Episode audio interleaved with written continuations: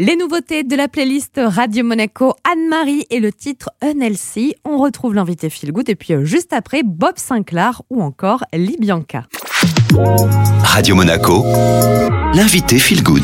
Le jeudi sur Radio Monaco Feel Good, la santé est à l'honneur avec Sandra Veziano, notre coach BLC. Alors aujourd'hui, c'est une chronique qui est euh, dédiée aux médicaments. Le but, c'est de voir euh, s'ils peuvent entraîner des carences en vitamines et en minéraux. Et dans quel cas précis, attention, quand même une petite mise en garde avant de démarrer l'interview avec Sandra. Il ne s'agit pas du tout euh, de se débarrasser des médicaments ou de les pointer du doigt. Hein. Les médicaments, on en a besoin. Ce sont eux qui nous font avancer, vieillir mieux, vieillir plus longtemps. C'est simplement d'être alerté sur le fait que oui, un traitement peut parfois entraîner euh, certaines carences.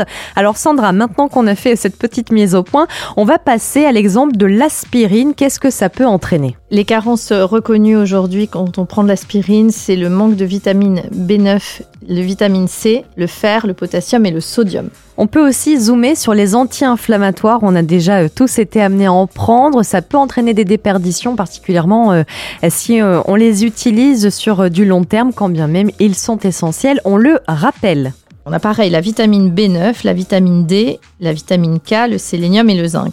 Alors la vitamine D, on en parle souvent et le zinc aussi, c'est vraiment des fondamentaux qu'on devrait avoir de toute façon.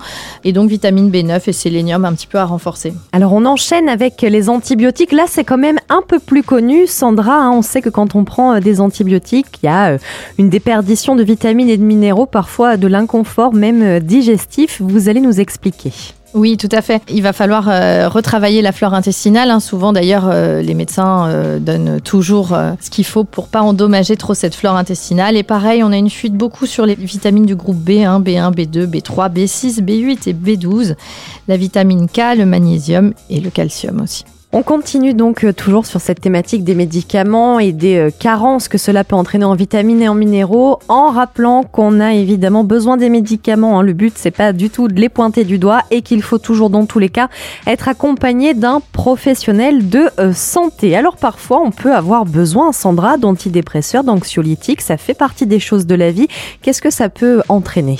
Je refais une parenthèse. On a parfois besoin dans des, dans des épreuves de vie de se faire aider et euh, euh, il y a des, des, médicaments qui sont très bien faits. Mais par contre, vu que ce sont des prises généralement au long cours, parce que quand on est sous antidépresseur, c'est jamais euh, moins de trois mois, sinon ça n'a aucun sens d'ailleurs.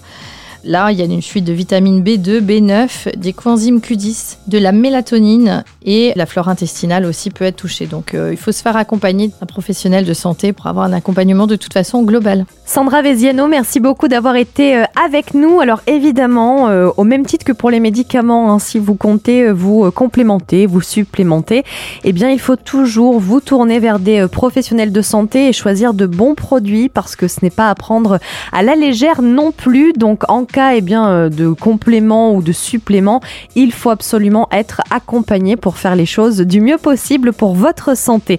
Si vous voulez réécouter euh, ce podcast, il est disponible sur toutes les plateformes en tapant Radio Monaco Feel Good et on retrouve maintenant la musique.